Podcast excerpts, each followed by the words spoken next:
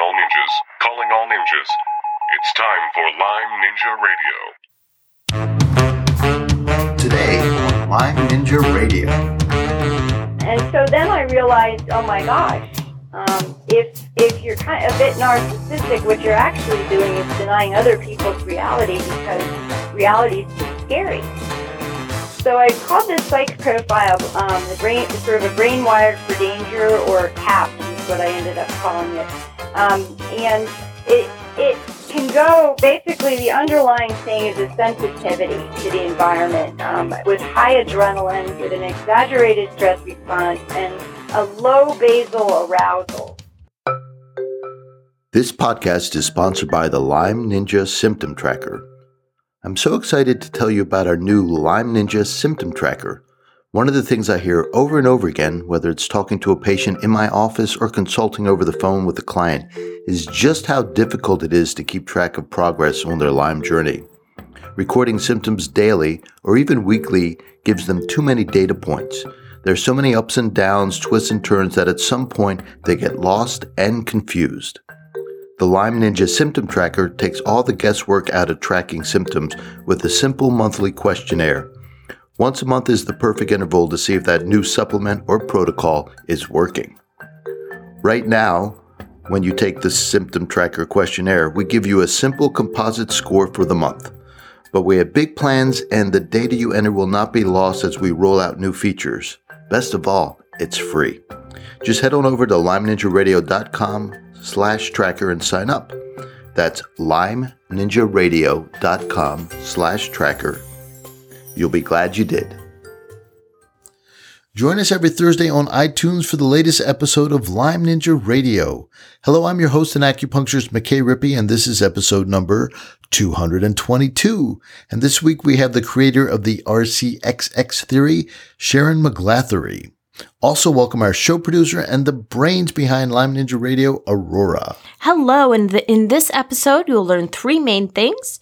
You'll learn about Sharon's RCCX theory and how these genes contribute to chronic illness, when adrenal fatigue is not the correct diagnosis, and how all these different symptoms suggest a greater susceptibility to mast cell activation syndrome.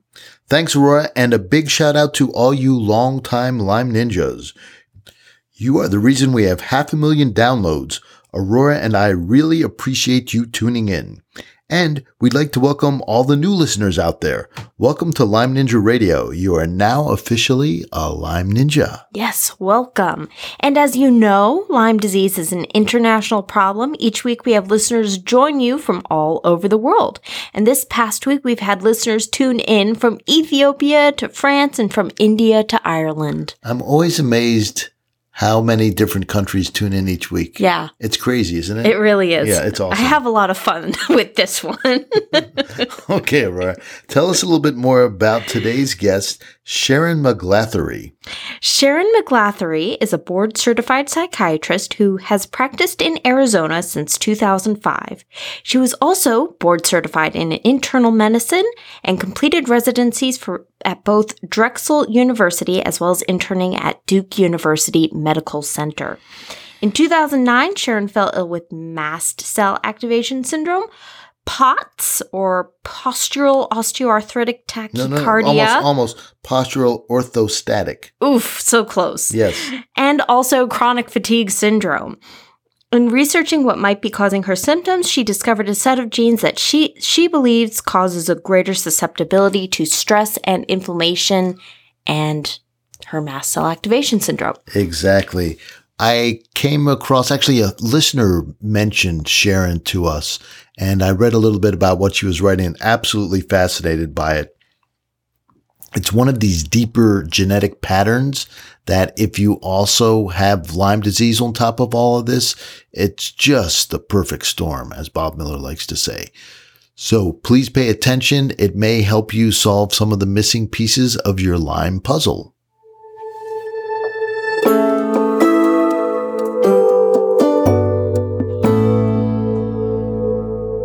Hello, Sharon. This is McKay Rippey from Lyme Ninja Radio. Hi, McKay. I'm so excited to connect with you and thank you for taking time and energy out to speak with you. I know you have your own health struggles, which has led you down a path of genetics and biochemistry and maybe epigenetics to put together really a novel theory about why some people are just so very, very sick, including yourself, right? Yes, that's true. It, it's taken a few years of observing myself and observing a lot of other people. So, what happened that you started looking for alternative explanations for what was going on?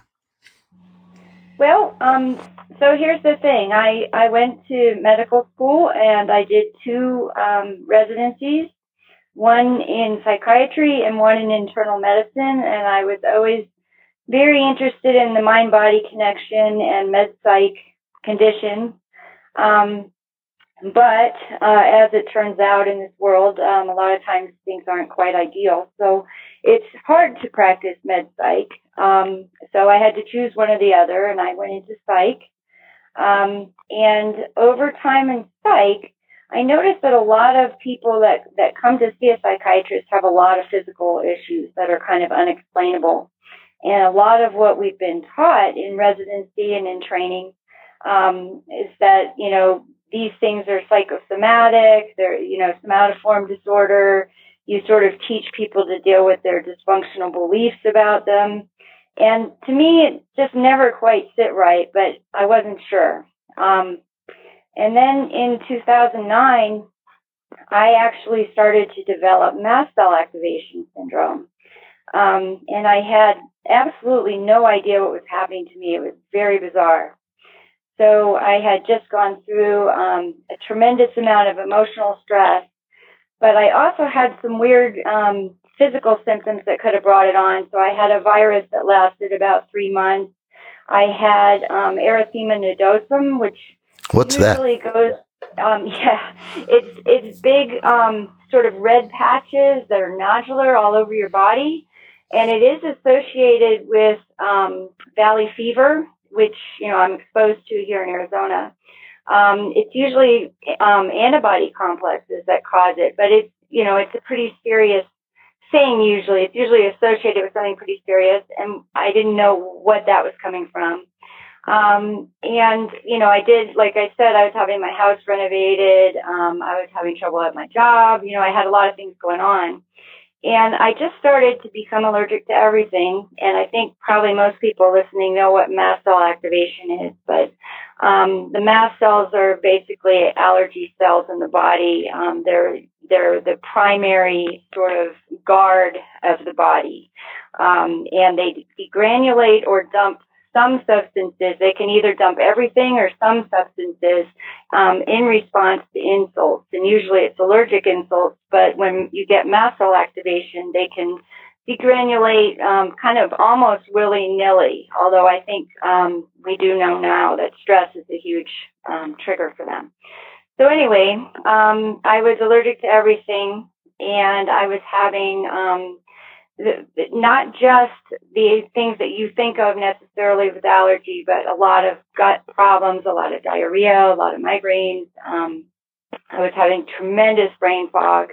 I was now, um, I understand, having symptoms of uh, brain stem compression. I mean, I knew something was terribly wrong. I was having trouble tracking with my eyes.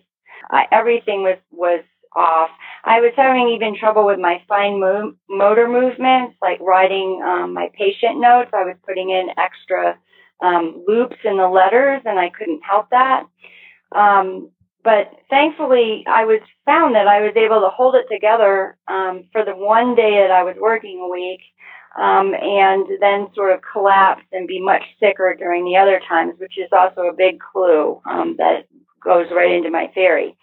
But anyway, um, I was really going down. It was very scary. I very quickly realized that a lot of the symptoms I had were things that I had been taught were part of somatoform disorders. Of um, course, it's all in your head. Yes, and very likely I was not going to be taken seriously. Um, I did float it by a couple friends of mine, um, and you know, sort of got that look that now I'm very familiar with when you tell traditional doctors kind of about some of these symptoms. Um, and so I started to look deeper. And, and, and, ironically, actually, I was studying for the internal medicine recertification boards at the time um, and was running into these symptoms. And the answers were CBT and, and fibromyalgia and things like that. So, um, you know, it was all very sort of disturbing to be kind of going down and knowing that this is a problem. About the same time, I realized that I was very, very hypermobile um, meaning double jointed, very flexible. And had um, you always had you always been hypermobile? Oh, absolutely. Okay. Absolutely. I mean, I, I, used to be able to put my legs behind my head and things like that. um, and you know, I always had the sprained ankles. I've always right. had um, a kind of exaggerated stress response. You know, I startle easily. Um, I've always had a lot of the sort of things that go with EDS um, that before people really get sick with EDS, just the stuff that tends to run with it. But so I what? Hang know, on, hang on. What's for, for people who don't know? What's EDS? Yes, that's what I'm about to say. So okay, EDS good. is Ehlers-Danlos syndrome. Yes, and I had obviously studied that. Um, I did very well in internal medicine, um, and and had taken the boards previously, so and did well. So I knew about Ehlers-Danlos syndrome, but they said it was a one in 5,000 rare condition. You know, you're like the rubber man. Um, some, you know, basically I had never thought that it would pertain to me. And strangely enough, I was just sort of on the internet um, messing around, and I saw this article. Something something just popped up about the relationship between anxiety and joint hypermobility. And I said, well, you know, I'm a psychiatrist. Um, I'm going to read this.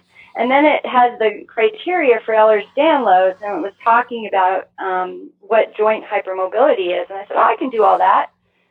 and then I started Googling some more about Ehlers-Danlos and joint hypermobility, and I went into the rabbit hole that so many people have fallen into.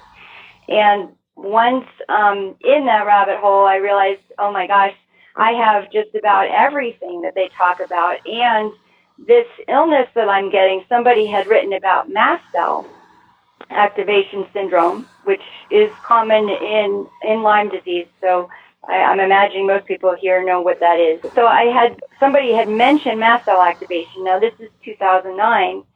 And and she said, "Oh, my mast cells are degranulating all over the place," or something like that. And I thought, gosh, I've never heard of that. And it sounds a little crazy. Like, how can this be? Um, you know, that's, that's really far out.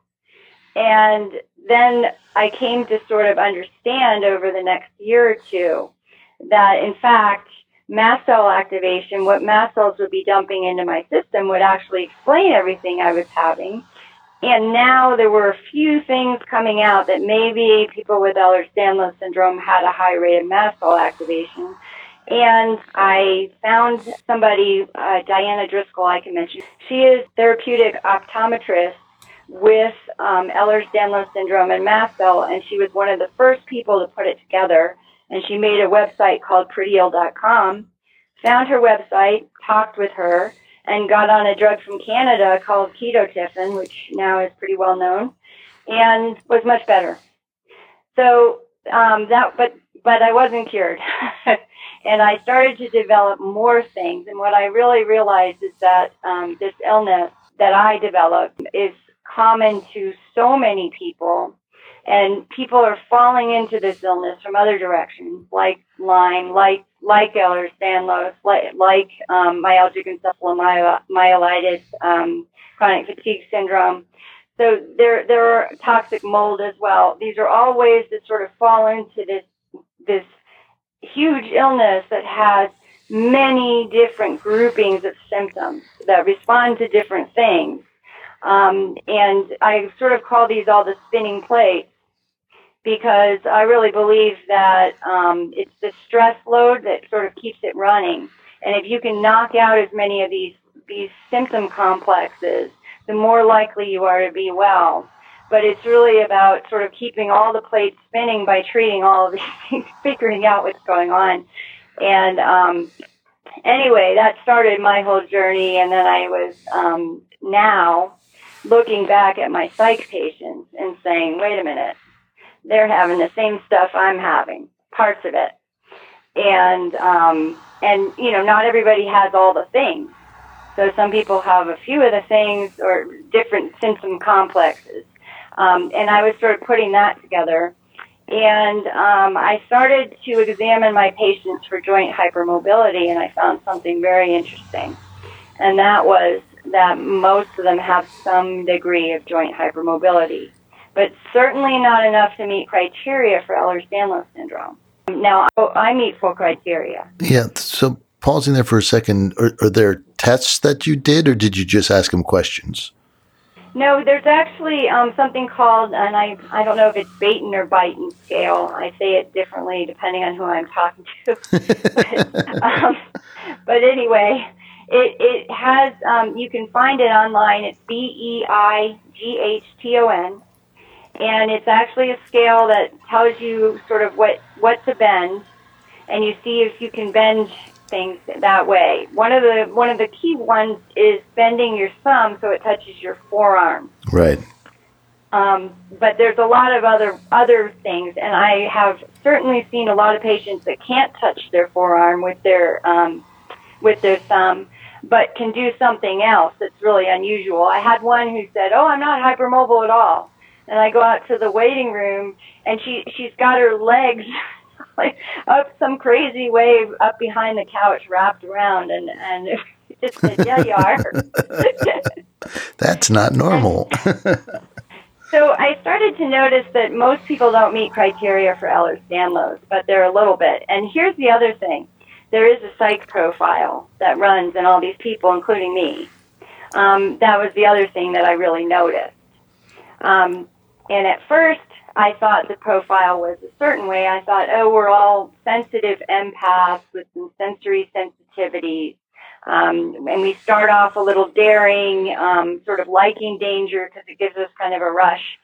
And later on, we don't like it, um, but but we're eh, because we become more we be, we become more sensitive to the environment, and it becomes more overwhelming and anxiety producing and that people are somewhere along this continuum, but this is sort of the psych profile. And I thought, we're all really nice people. We're all really empathic. We really care about other people and we kind of caretake them. And so I stuck with that for a bit until I met some people who were actually very narcissistic and not such so nice um, with this psych profile. Um, but they usually aren't as medically sick. Um, you know, they, they usually have other, other issues that would, that I would be seeing them for. And so then I realized, oh my gosh, um, if, if you're kind of a bit narcissistic, what you're actually doing is denying other people's reality because reality is too scary. So I called this psych profile, um, the brain, sort of a brain wired for danger or CAPS is what I ended up calling it. Um, and it, it can go basically the underlying thing is a sensitivity to the environment um, with high adrenaline, with an exaggerated stress response, and a low basal arousal. So people are not, um, they might seem like they're jacked up a lot of the time because you're seeing them when they're sort of performing or around people, but they're also very sort of sleepy and slowed down when they're not on.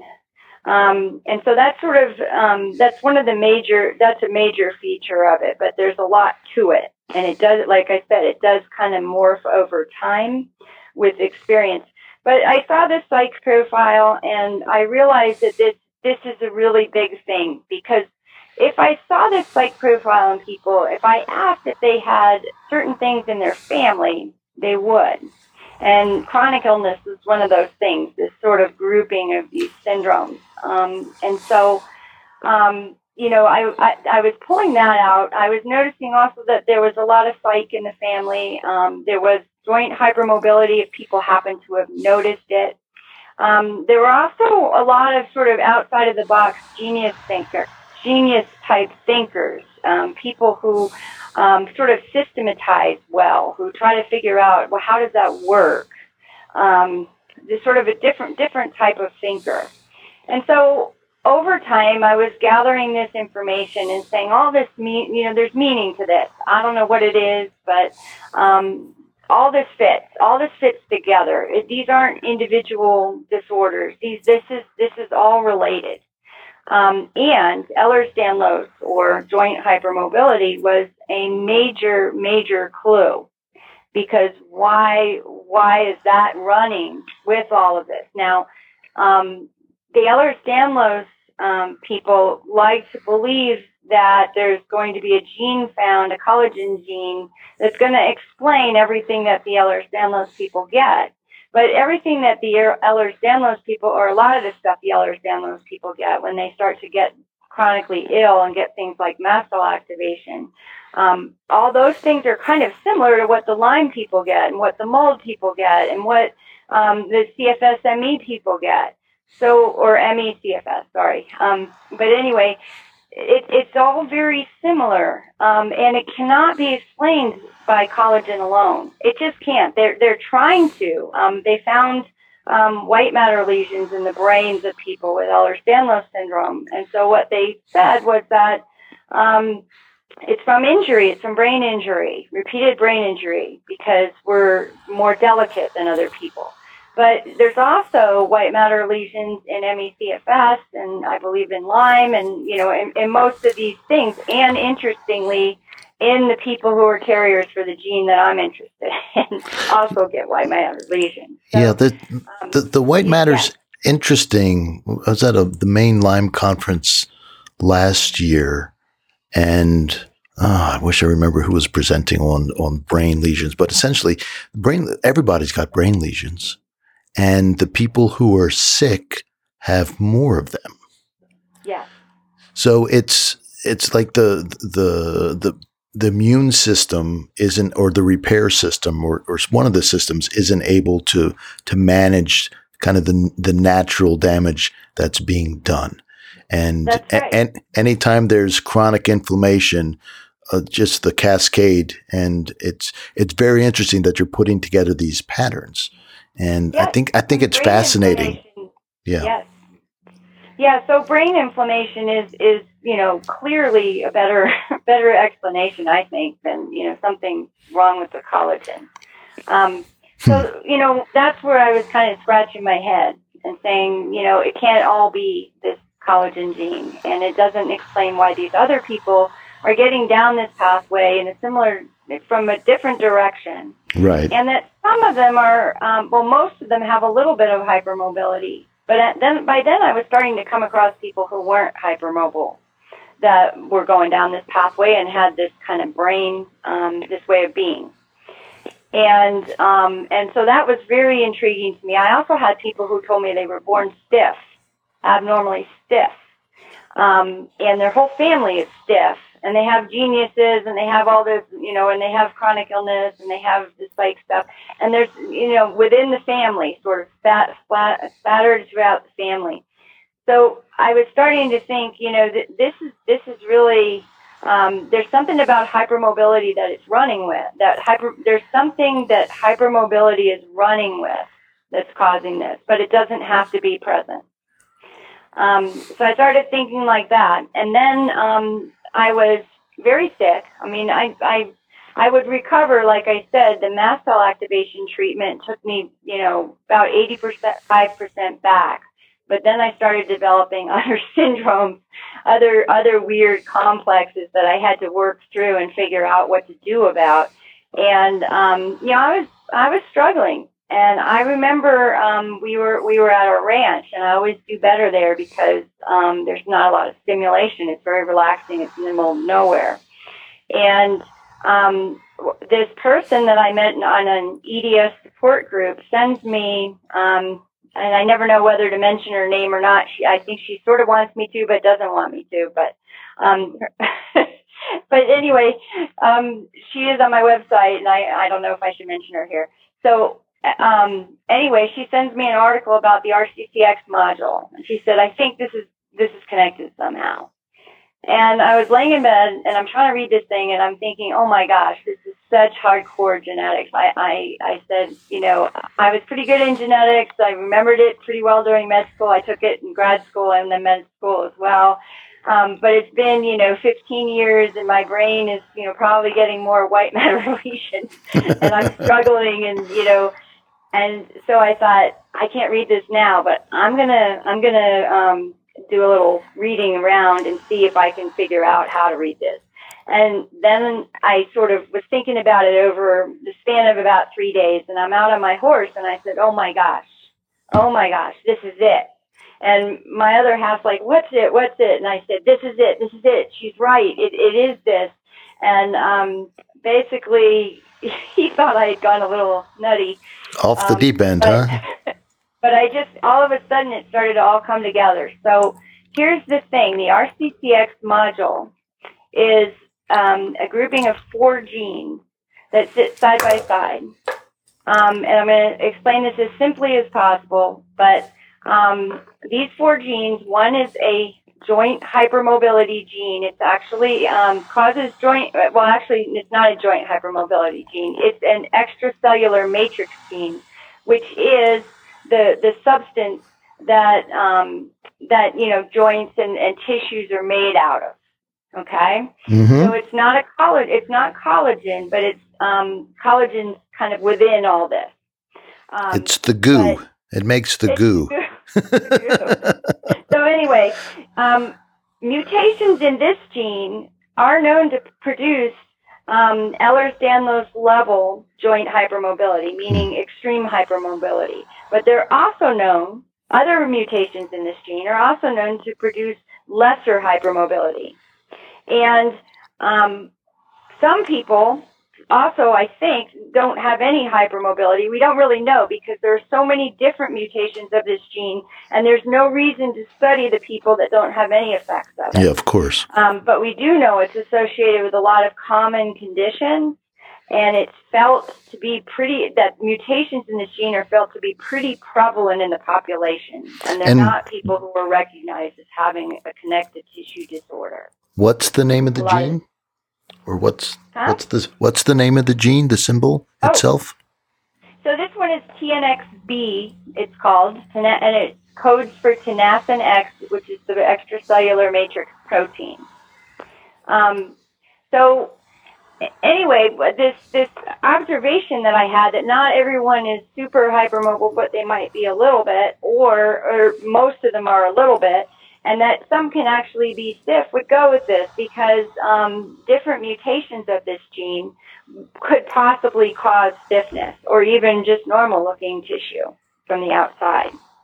Um, the other thing about uh, tenascin, the, about TNXB is that it's associated with um, abnormalities in TGF beta signaling, and high TGF beta is a very common finding in these chronic. That's sort of part of the symptom complexes. Um, it's it's in mold. It's in it's in a lot of these conditions. Um, so that's kind of a that's also a tip off um, that you know it might that TNXB for me that was also a, sort of another connection. But more and more things kind of fell into place. So the another the other genes, um, the the fourth one we don't know what it does, but the other two that are important that sit side by side. Um, the other one is um, CYP21A2.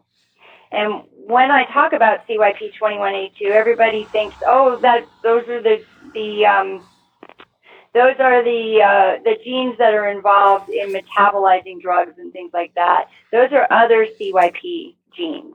Um, so this one is separate. This isn't. This is um, a gene that codes for the enzyme 21 hydroxylase. That is very much involved. That is 100% involved in the production of cortisol, which is stress hormone, and aldosterone, which is um, a hormone that controls salt and water regulation. Oh, And um, yes, bing bing. So we all we all seem to have low blood volume, and it's being found that that's another thing that runs through these chronic illnesses is the low blood volume, and actually salt wasting. Um, we tend to crave salt. Um, we also tend to have crunchy salt on our skin more than other people when we sweat, which is interesting, which also goes with um, that mutation. Um, so, So is is is hypo is hypotension a feature of this? Yeah.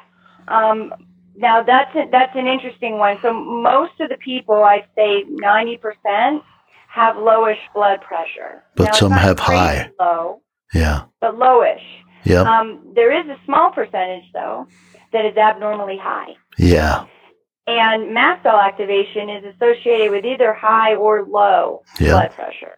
Yeah. So you've got to, there's an issue here with all, since there are so many symptom complexes, um, they all have their own pathophysiology, these different symptom complexes. And they, and they alter the presentation, which just makes everything very confusing. So it really is important. Um, a big part of my getting better was figuring out what symptoms ran together, what symptoms happen at the same time, and what what do they respond to? And when you knock those symptoms out, what's left? I mean, it's really. Um, I was very scientific about how to figure out. That's so important. Let's pause here for a second because Sure. one of the things we see, I I have a friend who has Lyme disease and Ehlers-Danlos syndrome, and what had happened was she was so focused on Lyme for such a long time. She actually did a good job of of tamping down the infection. So whether it's 100% gone, who knows? But it was no longer the major player. And then she was still extremely sick and getting worse.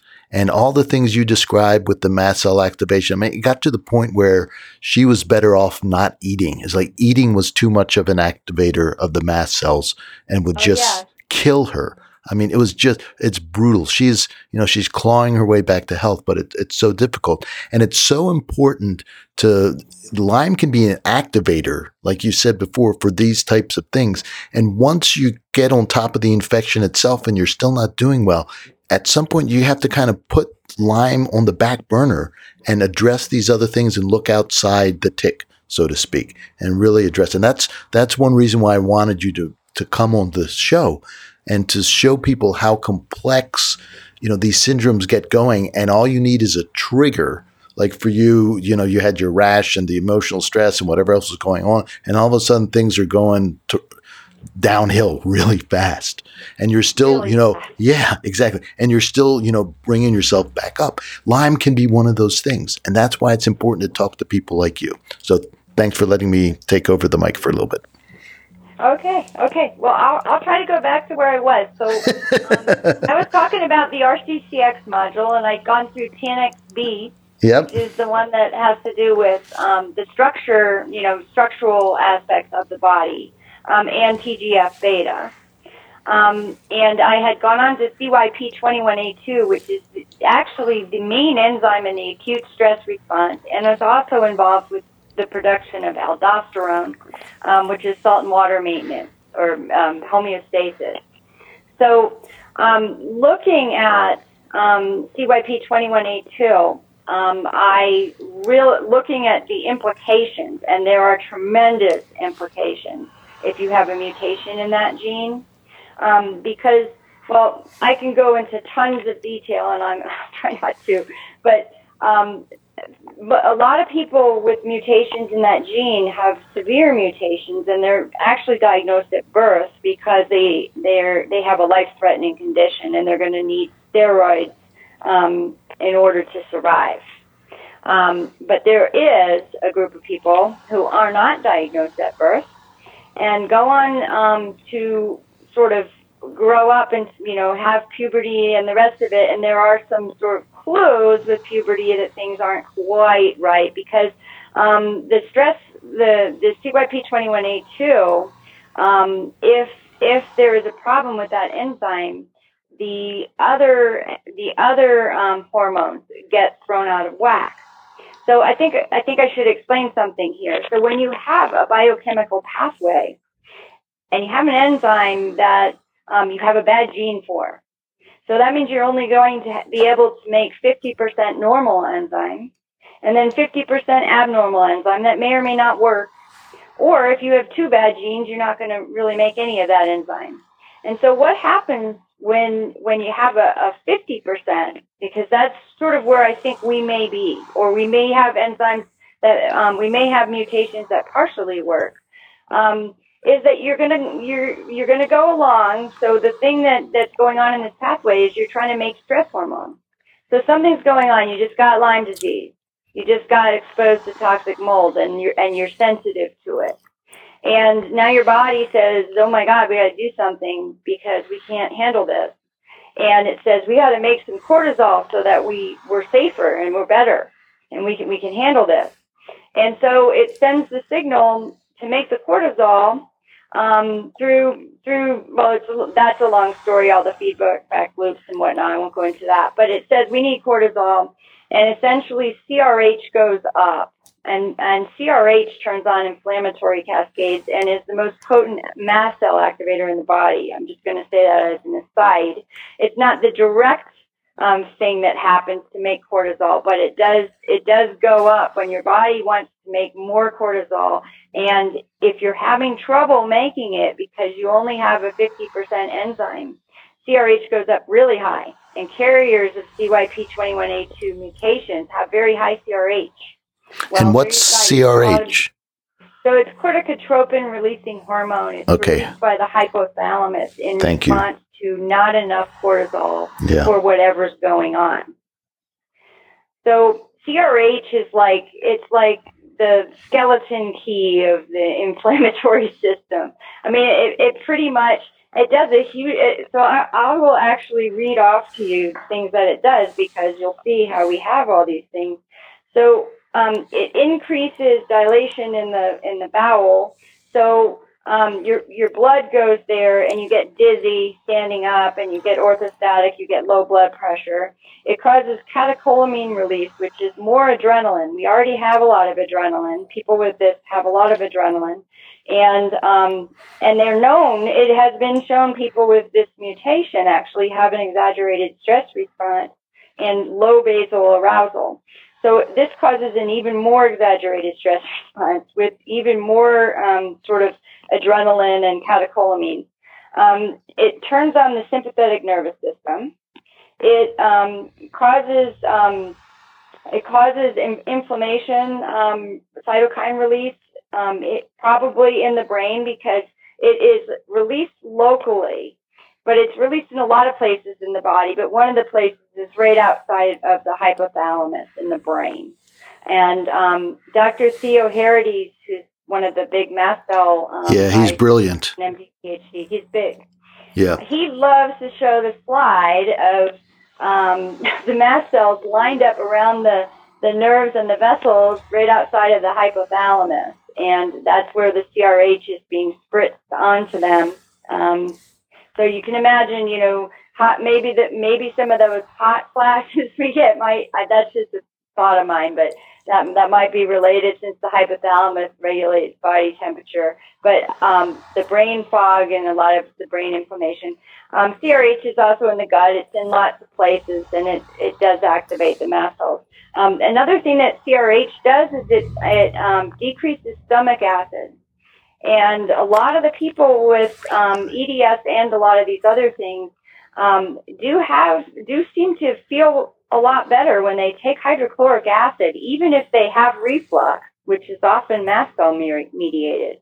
So, um, so it does seem like we don't have enough stomach acid, and when you don't have enough stomach acid, you get um, fermentation in the gut, you get leaky gut, you get all this other kind of stuff, and you get different kinds of bacteria than what should be in the gut. And many of us have SIBO and dysbiosis so CRH really actually may be like a skeleton key for this. Um, I actually decided that I would put my theory online um, on a website. As bad as that may be for me, my health wise, for my health, um, to be so exposed. But I put it out there because I think maybe CRH blockers or modifiers um, would really help us. Um, and I just thought I needed to get that out there. And more and more people are starting to look at CRH as possibly being pretty involved. Um, but anyway, um, just kind of going along. So the CYP21A2, um, definitely could explain um, many of the symptom complexes that we see. And to go to the third gene that, that runs in this RCCX module, C4. And um, C4 is a complement gene. It complements part of the immune system. So it's an immune system gene. And it has been implicated in two things. One, regulating the immune system, and the other one in, um, in brain synaptic branching, which is very interesting um, because one of the things that a lot of us um, seem to have, um, and I didn't go into that, I should have gone into it with the other gene, but a lot of us seem to have um, some kind of autistic features with some, not all of us, but some, um, a lot of people have things like synesthesia where you can um, kind of um, see colors, like words will be colors, um, where they're crossing of the senses, sort of like, um, sort of like crossed wires. Um, and so that's that's pretty interesting that C4 would be involved in that. And the other thing is, um, before or after I came out with my theory, about three months after I kind of put this together, um, the uh, I realized, or uh, there was a there was an article published that schizophrenia was now linked with C4, and that was they were they were saying that the neur- neurodevelopmental aspects of the of the C4 gene of the uh, of the, the C4 process um, was responsible for the, the abnormal wiring that there was in schizophrenia that has been found in schizophrenia. Um, I think that it's not that simple. I think um, a lot of people. Well, I'm think I'm thinking that a lot of people with schizophrenia are also carrying CYP21A2 genes, which I'm going to talk about in a minute, and have that stress vulnerability with um, inflammation likely happening as a result of CRH as well, um, and some other other things going on. Um, but I'll, I'll get to that in a, in a minute. So these are the these are the three genes. Um, C, oh, C4 genes are also very much associated with autoimmunity and autoimmune diseases. Um, and, and also C14 has been associated with immunodeficiency syndromes, specifically including CVID, which, um, and I'm always forgetting whether it's combined variable immunodeficiency or uh, my brain kind of goes out on me sometimes. That's all right. Um, we can Google it. Yeah. Um, but CVID is extremely common in EDS, Hmm. which is also a big clue that C4 is probably involved. So we've got um, we've got you know this this psych profile that's kind of involved with a lot of people, and EDS now. Um, since I came out with the theory, way since then, there's been a tremendous amount of literature about the psych aspect of EDS with the EDS now being linked with um, autism, bipolar disorder, a whole bunch of things. Um, and you know that's that sort of goes with what I think what what might happen in people who are carriers for CYP21A2 and exposed uh, to significant stress. And I can go into that in more detail because there's a lot there's a lot with that that I kind of glossed over. But just as a sort of um, just looking at these three genes, the, the last thing that I want to say about them is if you look in this group of people, you see combinations of things that these genes can cause. Um, and th- these genes are very unusual. There's, it's the only place in the, in the genome where genes actually travel, mutations can actually travel together. So everywhere else in the genome, right, you have a specific SNP, usually a specific mutation with a with a base substitution that is um, very distinct, and you can have a probe for it, and you can say, okay, you're carrying this mutation for this disease, and you have one copy or you have two copies, and this is what we expect. Um, and it's just that one. And if you have one genetic disease, you're not likely to have another really serious one because it's very unlikely to have one rare thing and another rare thing at the same time. But with the RCCX, um, these genes, the mutations actually travel together, and there are actually mutations that span the two genes. and you get sort of a broken half of one and a broken half of the other, and neither one of them are working very well. Um, and so in this case, you can get rare diseases that, um, and, and multiple rare diseases at once that tend to show up all together. So when I understood the implication of these three genes, now I start asking my um, my patients and the families that I'm talking to, and the hypermobile any hypermobile person I meet, and um, you know, any, and all the forums I'm in, I'm looking for these things, um, and I, I start looking for um, all the autoimmune diseases. Um, in terms of the CYP21A2 gene, there were some other things that I didn't mention. There's a high rate of left-handedness. There's a high rate of gender fluidity with that gene, um, with mutations in that gene. Um, they there have been a few studies where they're questioning whether they might have high IQs or not. Um, you know, th- things like this have been sort of hinted at. So I start really asking for these things, and I'm finding them in families. Um, and my own family, it's sort of the classic RCCX family, actually. So, um, you know, when you start when you start looking, you start seeing that these things kind of run together. Can I um, before yes, be, before you start tying this together, just I, I, I, need the fourth gene just to keep my mind quiet and move on. Even though we, you don't know what it's doing, we don't know what it's doing yet. Can you just list that one? The um, fourth um, gene. It has a couple different names. Yep. And um, RP is one of them, and I think that there's another name. You know, your my word finding issues are not mm-hmm. good sometimes. Uh, it's SK something, I think. Um, okay. And it, if you ask me that tomorrow, I'd probably know exactly. But I RP's enough. I'll look RP it up. RP is the old name for it. Yeah. Okay. Yes, and it and it looks to be um, it's a kinase that no one really understands the implications of yet. Is my understanding. Yeah. So what what were you able to do? So you put you you pull together all these pieces. You say, "Oh my goodness, there's this." This syndrome of genetic syndromes that's going on and seems to explain it, then how so we can begin to climb back out of here. We've we've gone into extreme detail here, and I really appreciate your knowledge well, with that. Actually, I held back. So. well, then we'll have to bring you back on to go deeper. But but what? So let's start bringing it back to what what interventions begin to you know you can't cure your genetic polymorphisms, but how can you begin to balance? What can you do to begin to balance these things? Because it's a, it's an interesting, you know, you've got both ends of the spectrum. You, are saying on one hand that you know people are very low uh, stimulus, but but then they hyper respond, and yes. you know, so you get these weird dichotomies of of symptoms. That's right. That's right, and that has actually been um, a problem because a lot of people um, go to their doctors or naturopaths and they get treated. Oh, you have adrenal fatigue, so they get uh, some kind of adrenal cortex or something, and and now, yeah, most of the day they feel like well a little better, you know.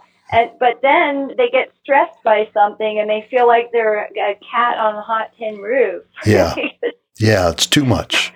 So there really is a problem, and something that I had not gotten totally through. I started talking about it, but when you have an enzyme block, okay, in, in something, um, what happens is that the precursors, so the things that are going to be made into something, the enzymes make help you make um, something from one from another thing.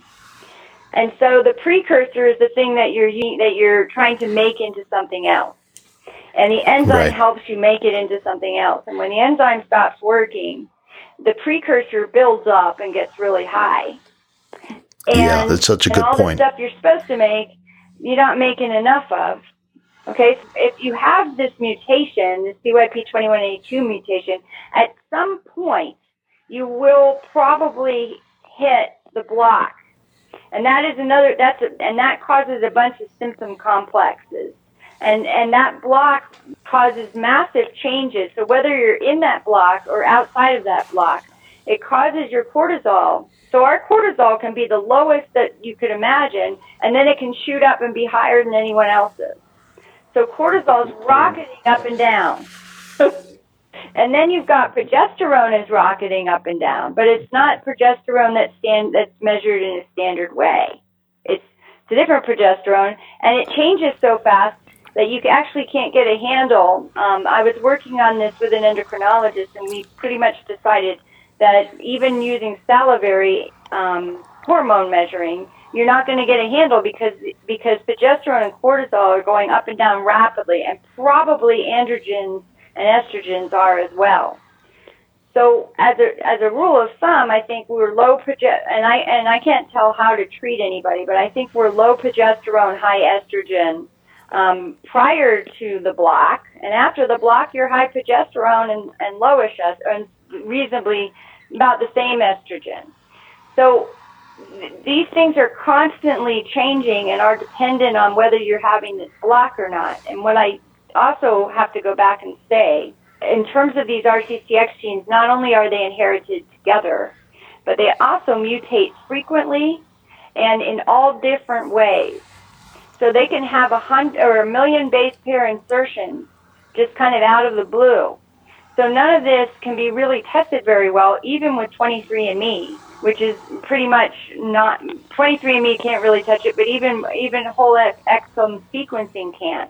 And there are um, there are copy number variations, meaning that there are multiple there are pseudogenes that may be mutated, but they're not expressing, and then there are genes that are expressing for the same gene.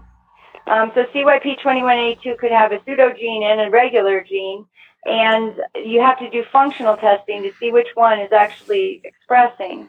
So it's extremely complex, which is another reason why I said, oh, I've got to put this on a website because we need more technology because there's not enough technology for this to be any kind of diagnostic tool for this. Um, so that I just wanted to summarize that. I'm going to go back to your question now about what to do about all this.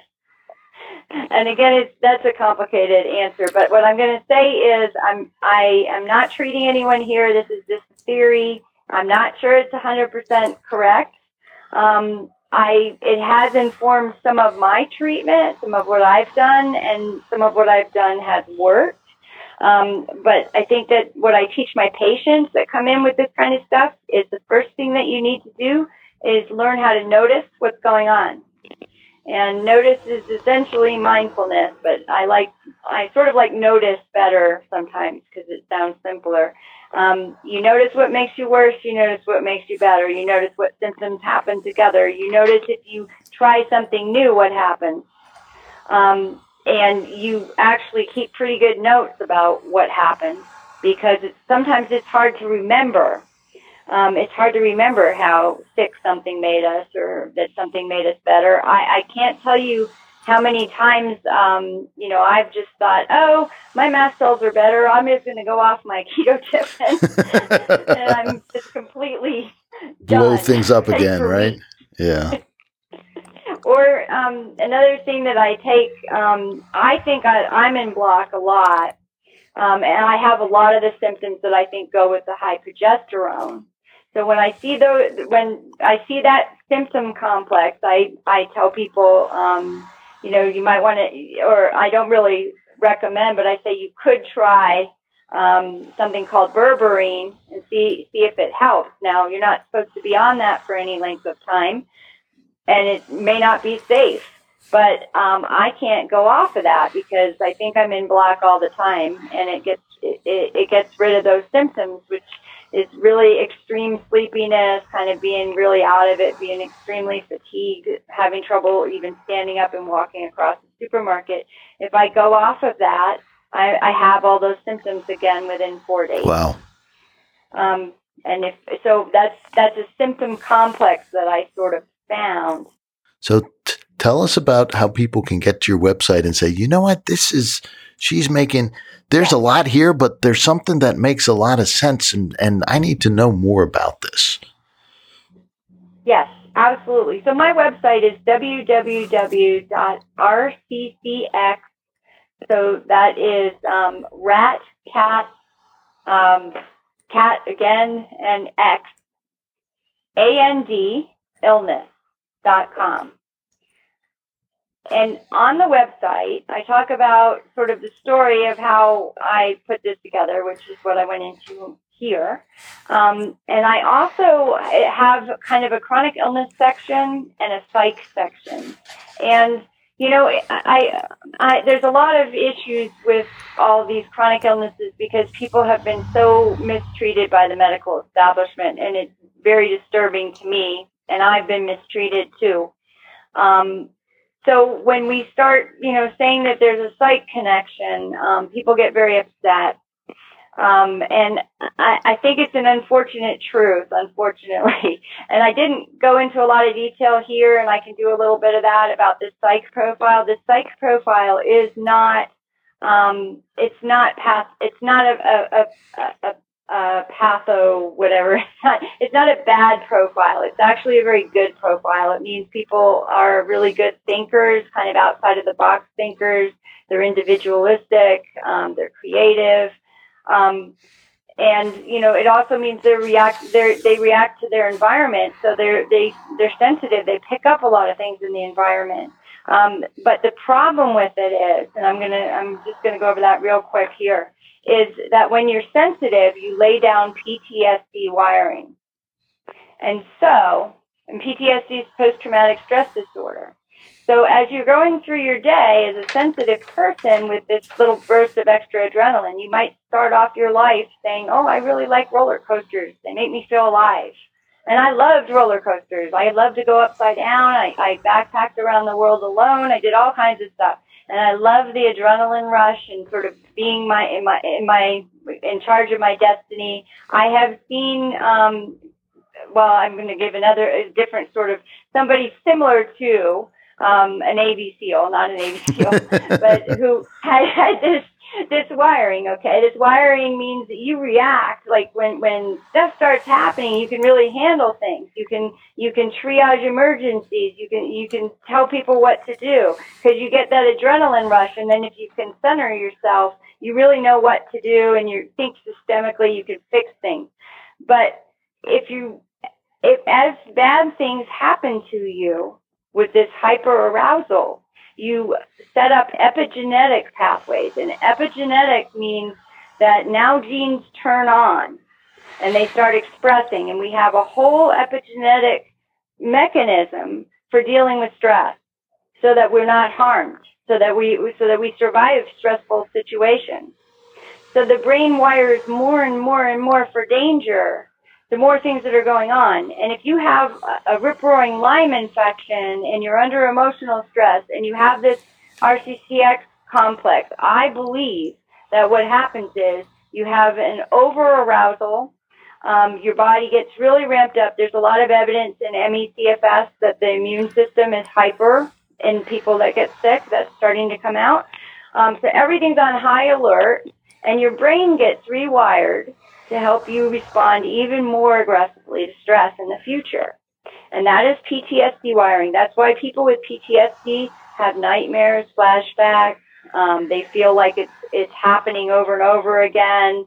Um, they're they can be numb or avoidant at times, so it's sort of high arousal, low arousal states. Um, but those are danger responses. So we get more and more and more danger responses. So uh, it's very interesting that when I first started getting sick, I had all this adrenaline dumping and I felt like I was um, being electrocuted all the time. I was so jazzed up. And then um, after being sick for a while, one of the symptom complexes that came was not really responding to anything. And actually, I went into physiological freeze. So as as you get more PTSD wiring, you start going into freeze and something called shutdown more and more. And so freeze is actually what happens to the rabbit. So the rabbit's running from the fox. That's fight or flight. And that's how we are sort of day one. You know, that's how we get our work done. We, we, and that's how we exercise really hard. We pump ourselves up. That's normal for us. And then as we get sicker and we, we really go into fight or flight and then, and then we start going into freeze more often. And freeze is when the rabbit is caught by the fox and is now immobilized and the whole body, it's an entire body change. So all of your physiology changes, including how fast your gut moves, how fast your heart moves, how open your lungs are, lots of things. With freeze, you breath hold. Um, and with freeze, you can actually, if it's severe, you can become immobilized, which I've had happen a few times. I um, get immobilized and fall off my horse and don't even defend myself. Um, and that's hap- that ha- starts happening more and more as you're getting sicker. Um, so a lot of people are in freeze. Um, the other thing is Naviaux's cell danger response is actually probably related to freeze. Um, and that that's the, at the cellular level what's going on when the organism is stressed for a long period of time. Um, so anyway, shutdown is a little different. You get opiate dumping and you get kind of altered. And um, I really do believe that that's what LDN does for me is block some of that shutdown, that opiate dumping that goes on in the brain, because it made me much clearer. Now it has different effects on different people, so it's not something that's really clear what it does. But um, but for me, it made me much more mentally clear, and I see that in a lot of my patients. Um, it's also used in Europe for PTSD to block dissociation, which is very interesting as well. So, um, you know, low dose naltrexone is something that a lot of us have, have tried, um, and it is part of my regimen. So, um, so there, there's that, there's that aspect. So on my website, um, I talk a little bit about the, the dysautonomia, the imbalance between fight or flight, and I do talk a bit about danger responses and Porges is really the person who um, talks a lot about danger response, P O R G E S.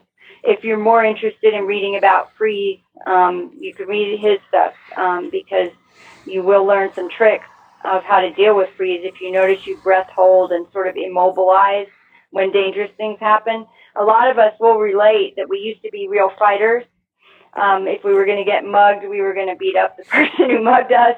And um, now I know if I was mugged, I'd probably just collapse in a heap and not be able to move. Um, it's very, it, there is a real change. Um, so on my website, I do have a psych section and a chronic illness section, and I recommend that people read both because I have a lot of suggestions about kind of what I did to deal with my danger responses and to um, help kind of rewire my brain so it's not so much in, in freeze and, and fight or flight um, because you can rewire your brain. There are things you can yep. do for yep. that. And, you know, we know about DNRS and we know about GUPTA.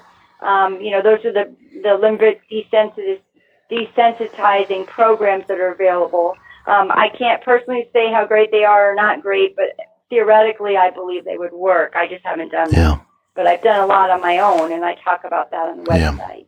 Yeah. Sharon, you have been incredibly generous with your time, and I know we barely even scratched the surface. I can tell by your excitement and you're trying to fit everything in. And we covered a ton of territory.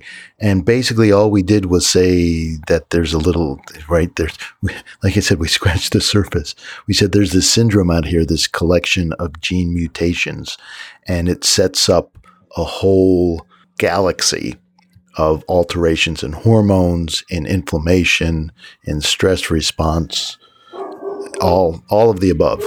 And I don't know if you can hear my dog barking in the background. He's his stress response is gone on because the ambulance is passing by. But it's and it's incredible how you've put this together. And I think it would do people a lot of good, especially if you're struggling with with some of these things that that you've mentioned, some of these symptoms, and you know, and the psychological part of it. I mean, we forget and we deny and it's not talked about very much, but the, it's the body and the brain, it's a two way street. It's not a one way street. The brain is not simply in control of the body. The body influences the brain. So if things get off physiologically in your body, that can absolutely have an effect. And if you've got crazy inflammation in your gut, then we're starting to learn that even the bacteria that you're carrying around can absolutely influence your, your mood and your brain and how that's operating. So it's such a complex feedback system. And it's so interesting that you're putting these people uh, these pieces together and you're clearly thinking outside the box. I mean, I could hear when you're talking about these characteristics of people with this complex, it's like, yep, that's Sharon.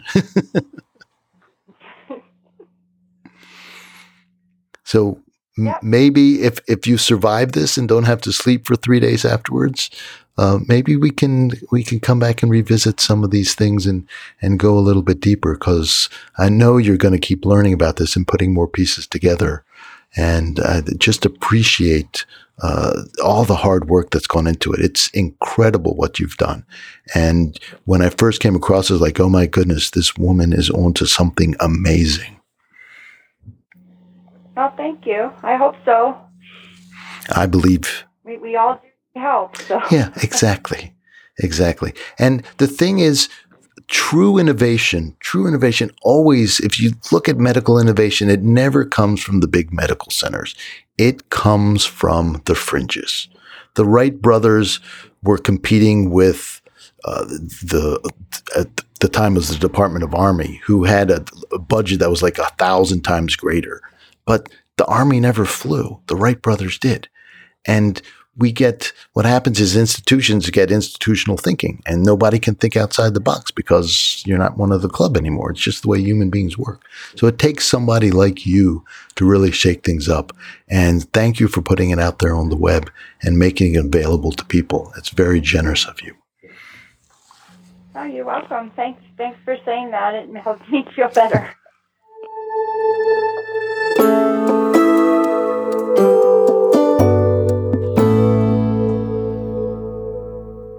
This was such an interesting interview. You know, it's fascinating to have someone who's trained both as a doctor and a psychiatrist. I think that was what she, how she was able to start putting these pieces together to see, you know, both these Right, 'cause at- psychiatric symptoms as well as these medical symptoms as well. Right.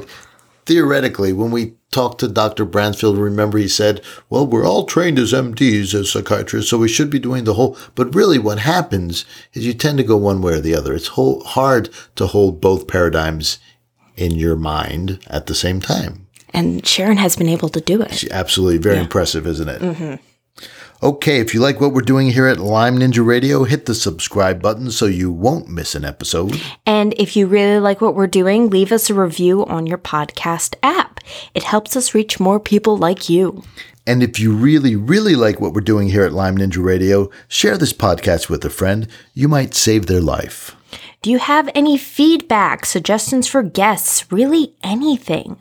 Send an email to feedback at lymeninjaradio.com.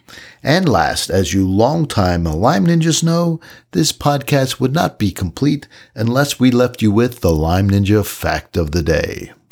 Did you know ninjas get their driver's license at 16 seconds?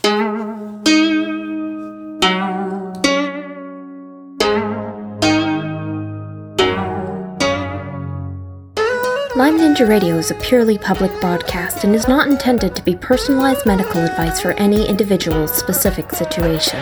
Each individual's medical situation is unique, and Lyme Ninja Radio should not be relied upon and or considered as personalized medical advice. Lyme Ninja Radio is not licensed to render medical advice and should be considered simply the public opinion of Lyme Ninja Radio and its guests. Recommendations on specific treatment options are not intended to address any listener's particular medical situation. As always, contact your physician before considering any new treatment.